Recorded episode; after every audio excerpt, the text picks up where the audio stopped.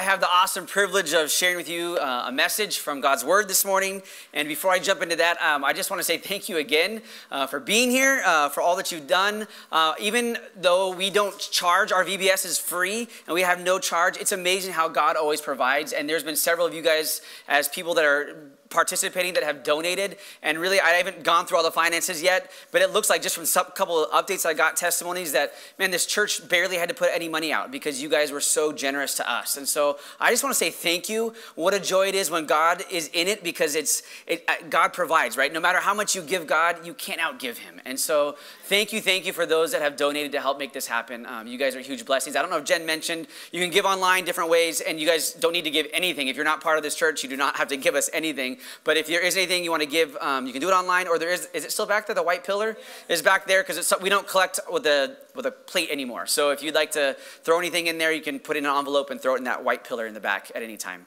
Um, so I just want to say thank you again for that. Um, like I said, I have the privilege of bringing the message this morning, and uh, the title this morning's message is a little bit um, epic, like in epic proportions, like the stage and everything we do in VBS, like over the top, right? When you sing and dance, it's got to be for kids, it's got to be big, right? And so I feel like the title of this message is a little big, a little epic, and the title is How to Live Your Best Life. And um, I think there's probably a zillion books written, right? On Amazon, you could go find it. I even do it. You Google, I'm sure there's tons that have to do with this theme of how to live your best life, how to live a blessed life, how to succeed, how to enjoy life. And um, I want to, instead of just waiting to the end to give you the answer, can I just give you the answer up front?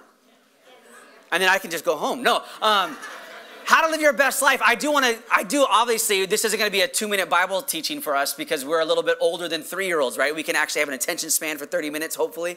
Um, but I do want to give you up front what I believe the answer is and then maybe uh, look at it a little deeper and figure out how that applies to our life and figure out not just this general truth that we know truth, but how does it actually fit into our lives. And so, um, really, the answer, I think, the reason why I came with this title, I'm still stalling to give you the answer, right? Um, the answer to this question, I feel like, is a little bit because I'm getting older. Some of you laugh at me when I say I'm getting older, but uh, I turned 41 this last week, and man, gray hairs. I just saw someone that I haven't seen in two years, like, wow, you have a lot of gray hair, Ryan. I'm like, I know, I know, I know.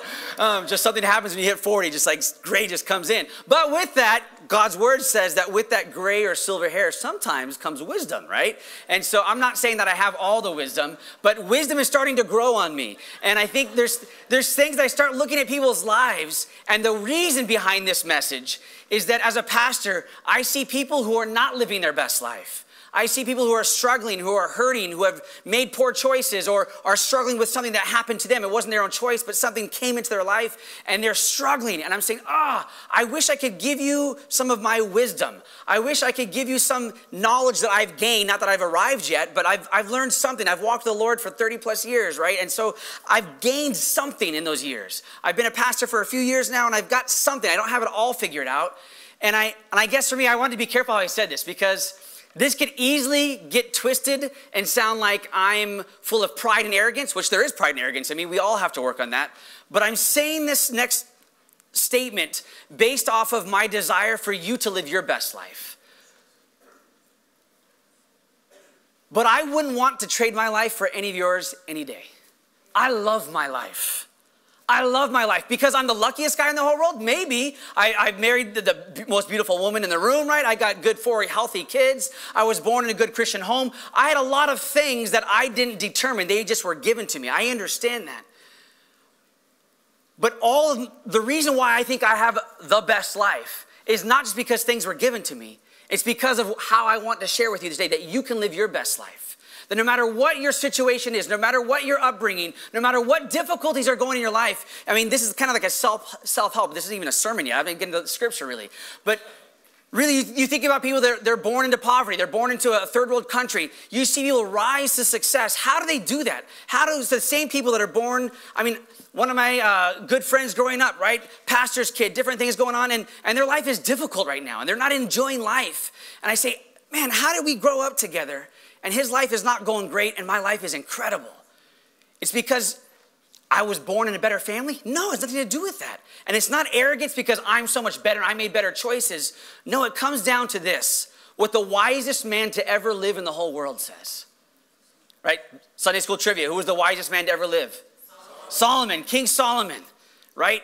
He asked for wisdom, and God just poured out wisdom on this man. And not only did he become the most wisest man ever the earth, it says he became the wealthiest man in finances and riches and actual monetary wealth, but he became the richest in everything in favor. Every other country wanted to come visit this guy. How are you ruling this kingdom? How are you so prosperous? And the favor of God and the favor of man was all over him. Everything he touched turned to gold. He was like King Midas in a sense, right? Everything was going for him.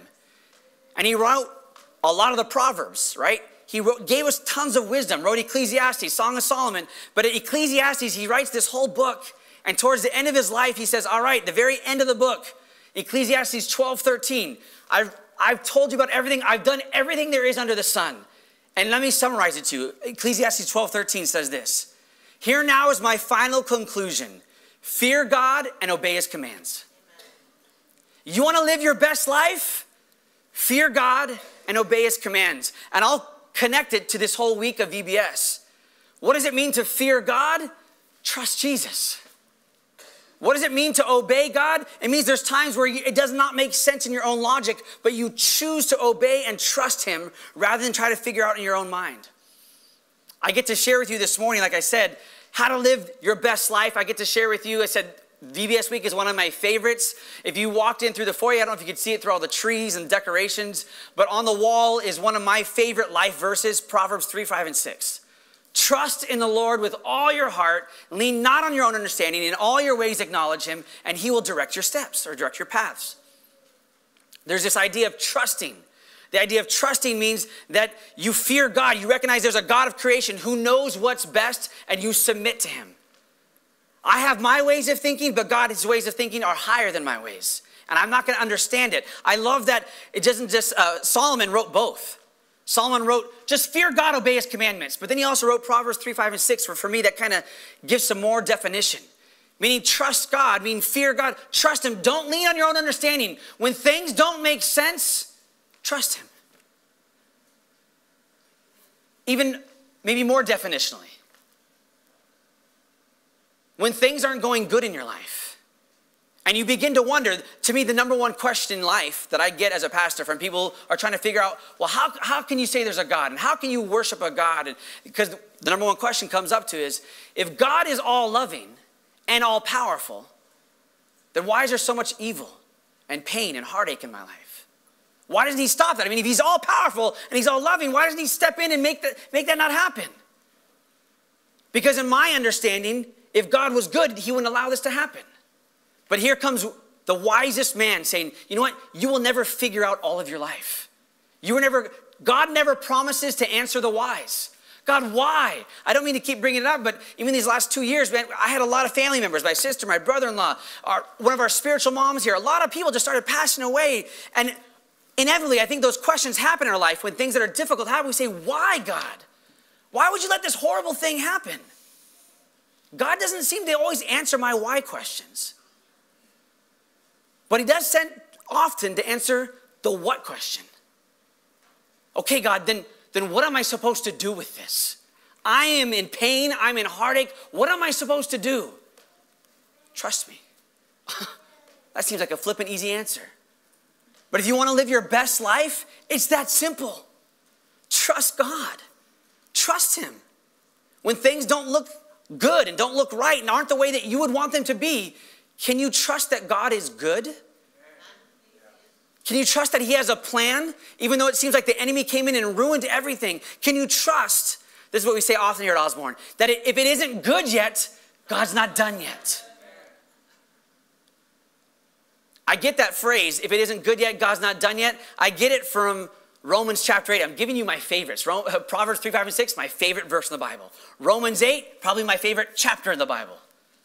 It says this in Romans 8 it says that God works together all things for good. For those who love Him, those who trust Him, those who obey Him. You're gonna live your best life because God is gonna work it all together for good. Even the evil, even what the enemy meant for harm, He's gonna turn it around and bring it into good into your life. But it's if you trust Him. If you're not gonna trust Him, if you're not gonna obey Him, you're not gonna live your best life. It, it isn't promised that everything is going to work together for good if you aren't going to trust him. So the wisest man in all the earth, he, he says, oh, This is the most important thing.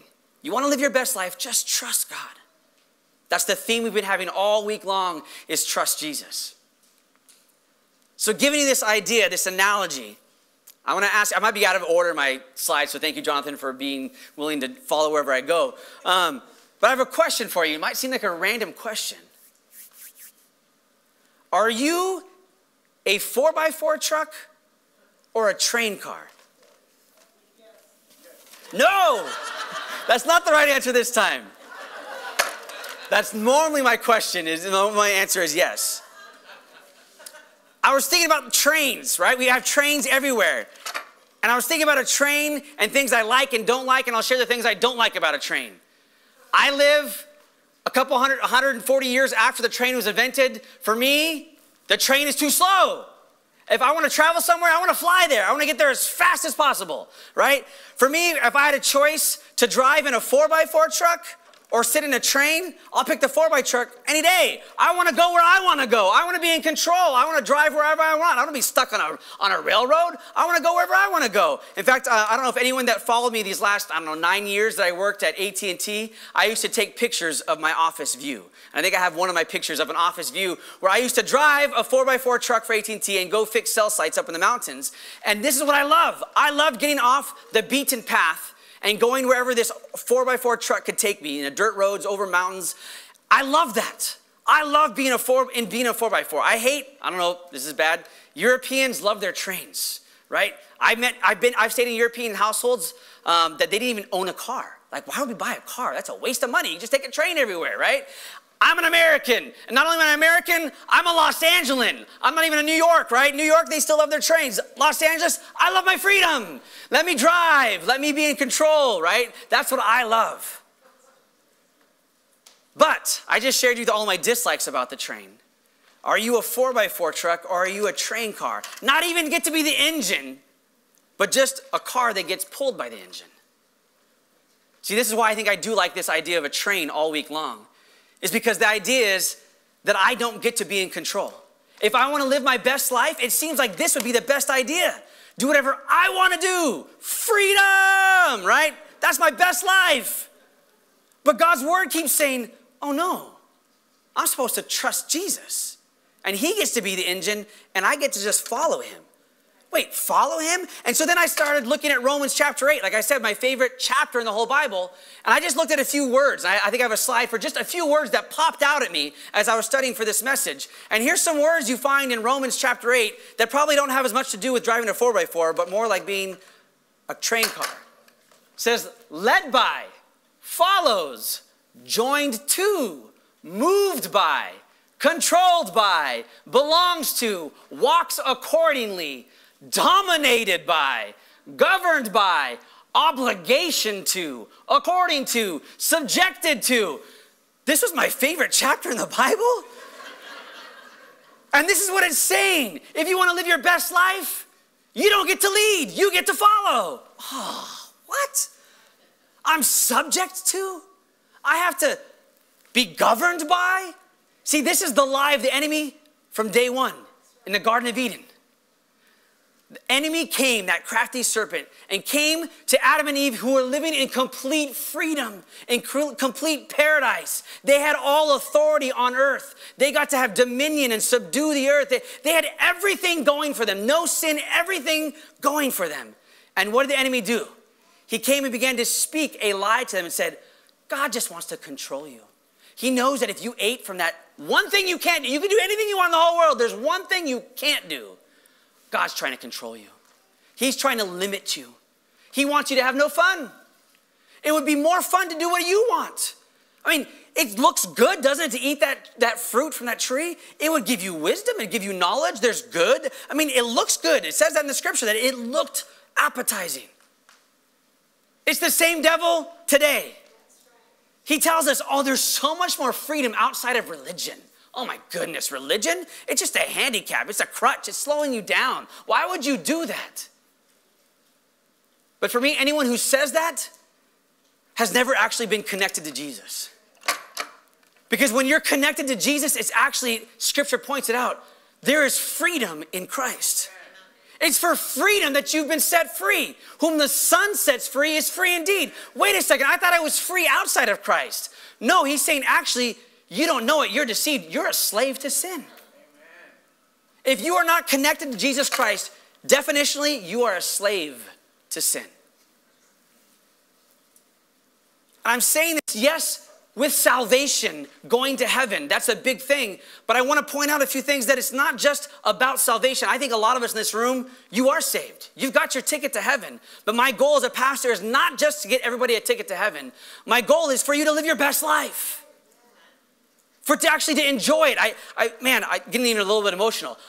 Being the youth pastor here for a few years, I can remember counseling with youth, and they'd be in high school, and they'd be meeting with me, and they would tell me, Pastor, I hate my life. I hate my parents. I hate my school. I hate my body. I hate everything about my life. I can't wait till I'm out of high school and I can get out of this town and get out of my family and go live my own life. And can I tell you, it would break my heart. First and foremost, the thought, thought came to my mind high school was one of my favorite times in life.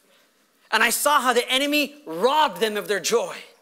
It's like, oh man, for me, that was the most freedom and the least amount of responsibility, right?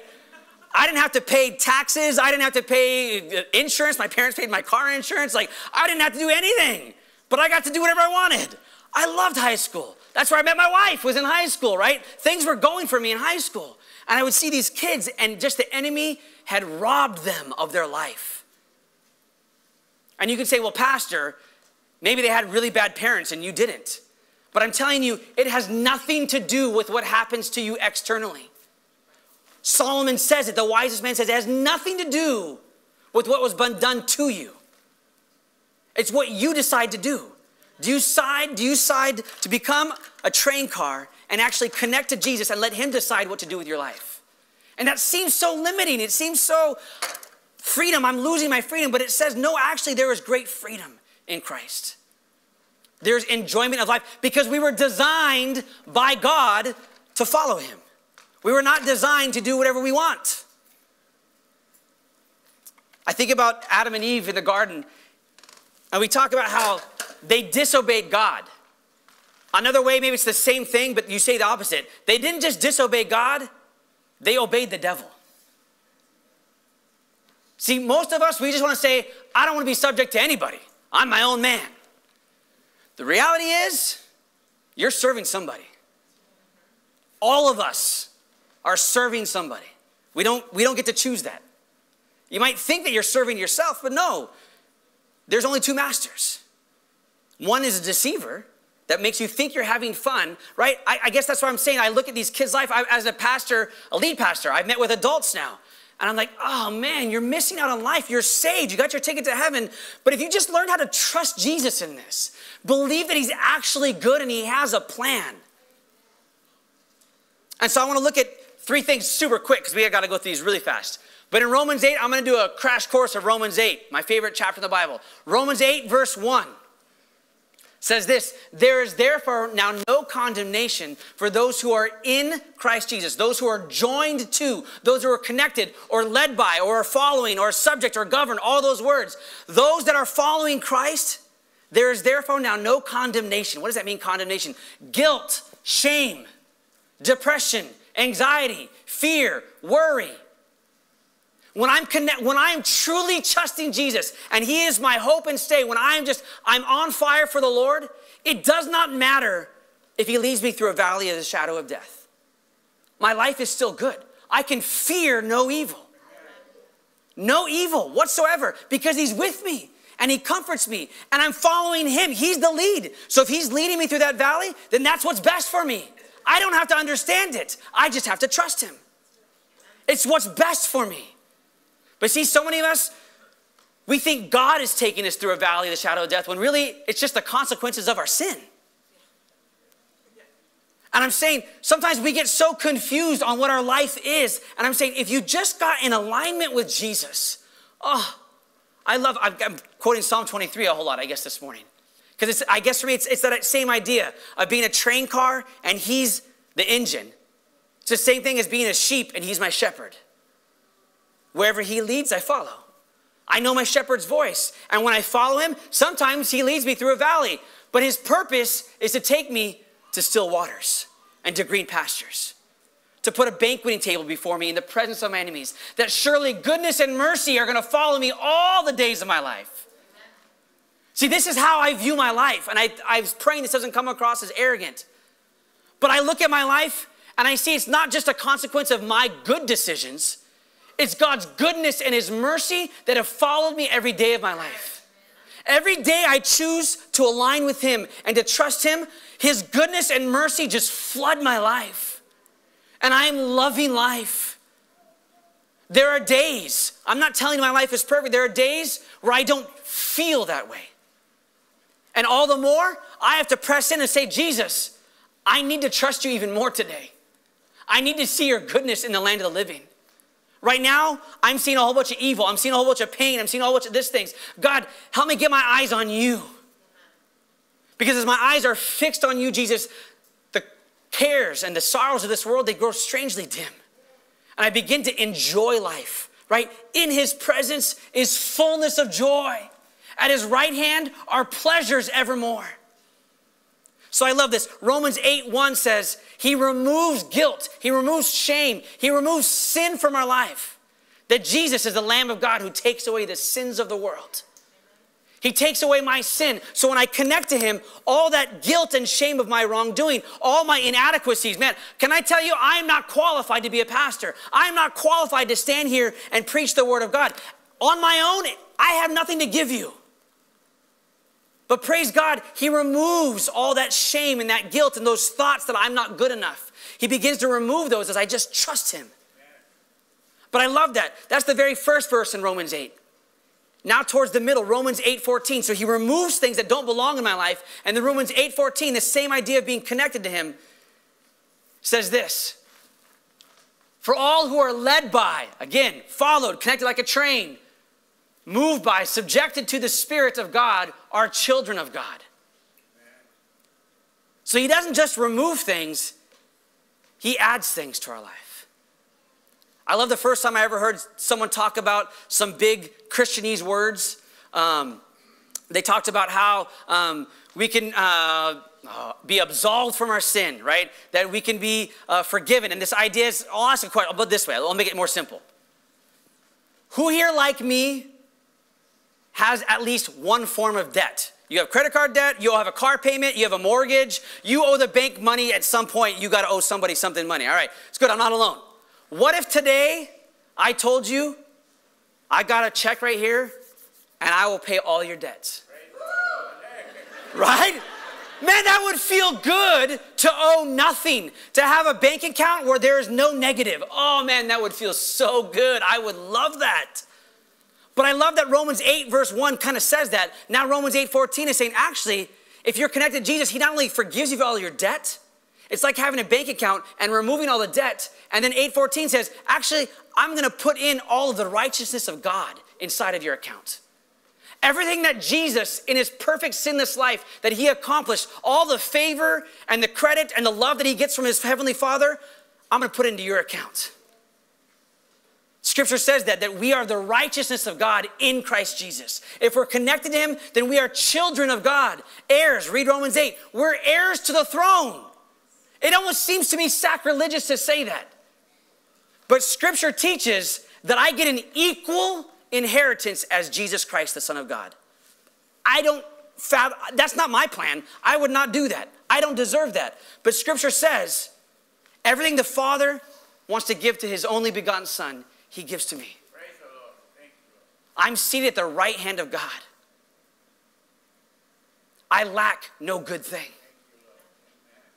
Jesus says, All authority in heaven and on earth has been given to me. And then he gives it to his disciples, he gives it to the church. So, yes, you're removed, your sin, your guilt, your shame, depression, the things the enemy tries to attach to your life, he washes those and he renews a right spirit and He restores the joy of your salvation. So He imparts things to you. He removes things, He imparts to you. And then I got to wrap this up quick, right? The very last few verses of, the, of Romans 8. 39 says this. question become it says, Who shall separate us from the love of God? And it says this nothing will be able to separate us from the love of God that is in Christ Jesus. If I am connected to Jesus as a train, I'm connected. There's nothing that's separating me. Nor height, nor depth, nor any other created thing, no demon, no external thing that comes to mind, no bad parent, no prodigal child, no bad employer, no sin that I've even committed can separate me from the love of God. Because I'm in Christ. I've chosen to trust Him and obey Him. It's the best kind of life you can ever live. Huh. Man, all right. If Daniel can come up and just maybe play a in the background. We always end every Sunday morning asking the question, Holy Spirit, what are you saying to me? I ran through, I had so many other things. I didn't, actually, I didn't even open my iPad. I had tons of notes, never got to any of them. Um, so many things I wanted to share, but really what it came down to is I'm trying to share my heart with you. I'm sharing with you my favorite things, my favorite verse in all of Scripture, my favorite chapter in the whole Bible.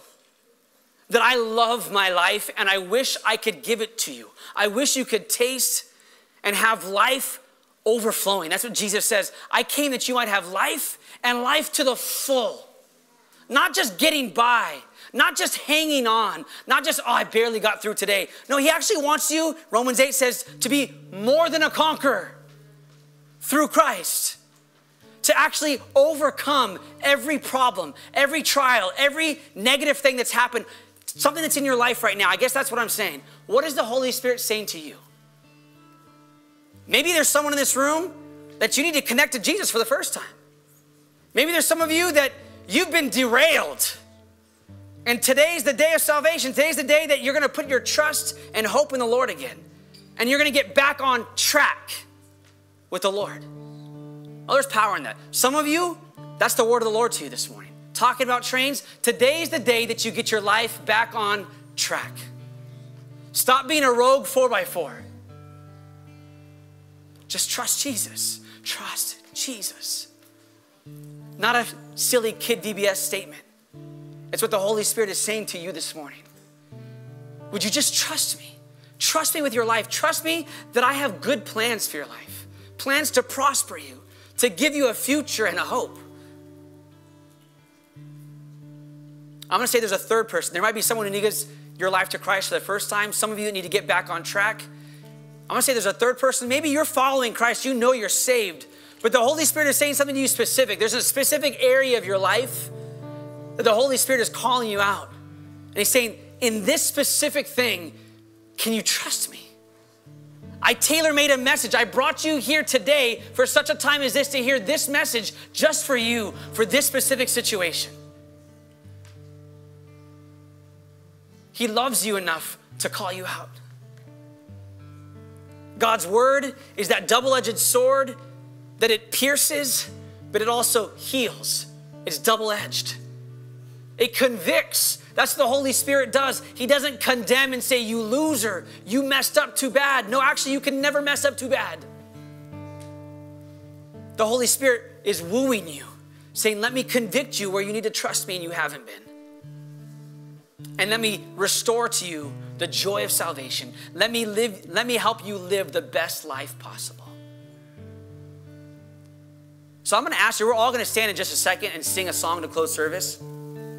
But before we all stand, if the Holy Spirit's speaking to you, again, you need to give your life to Christ the first time. Maybe you need to get your life back on track and reconnect to Jesus. Or the Holy Spirit is saying something specific. There's a specific area that you know the Holy Spirit is calling you out this morning and this is not to lay guilt, this is to celebrate with you that today is a day of salvation, saving you from that anxiety, that condemnation, and giving you freedom again, life again in that area.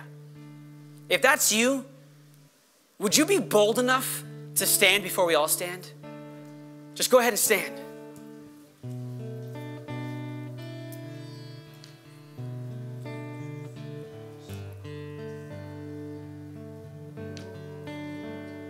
I'm gonna say it one more time. If that's you, you know the Holy Spirit is tugging on your heart and you're not sure. This is a safe place. Just stand.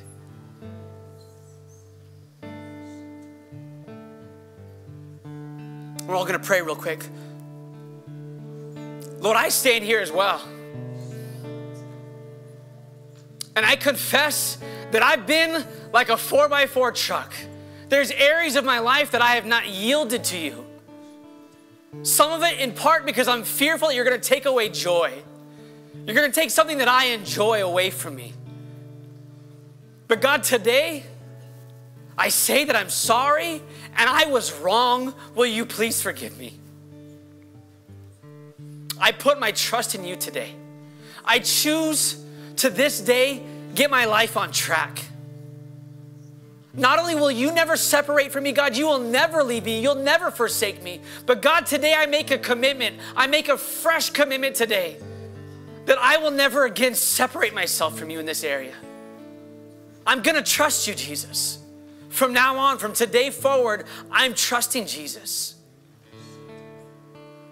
And God, I thank you that I don't deserve it in this decision, but your word promises it, and I believe it in my heart. Trust is just belief. With faith, I believe that from this day forward, your goodness and your mercy are gonna follow me all the days of my life. I'm gonna taste goodness. I'm gonna enjoy life. I'm gonna be a blessing to others because I know how blessed I am. I'm gonna stop wallowing in guilt and shame and listening to the lies of the enemy. From this day forward, I am set free. I'm no longer a slave to sin. I'm a child of God. So we thank you for your promises. We thank you for your word. We give you our lives. In Jesus' mighty name. Amen. Would you all stand with me as we sing this last song? We sang it with the kids, but I want to encourage you. The same spirit who rose Jesus from the grave lives and dwells in you. If you are connected to Jesus, the same power lives in you to live your best life.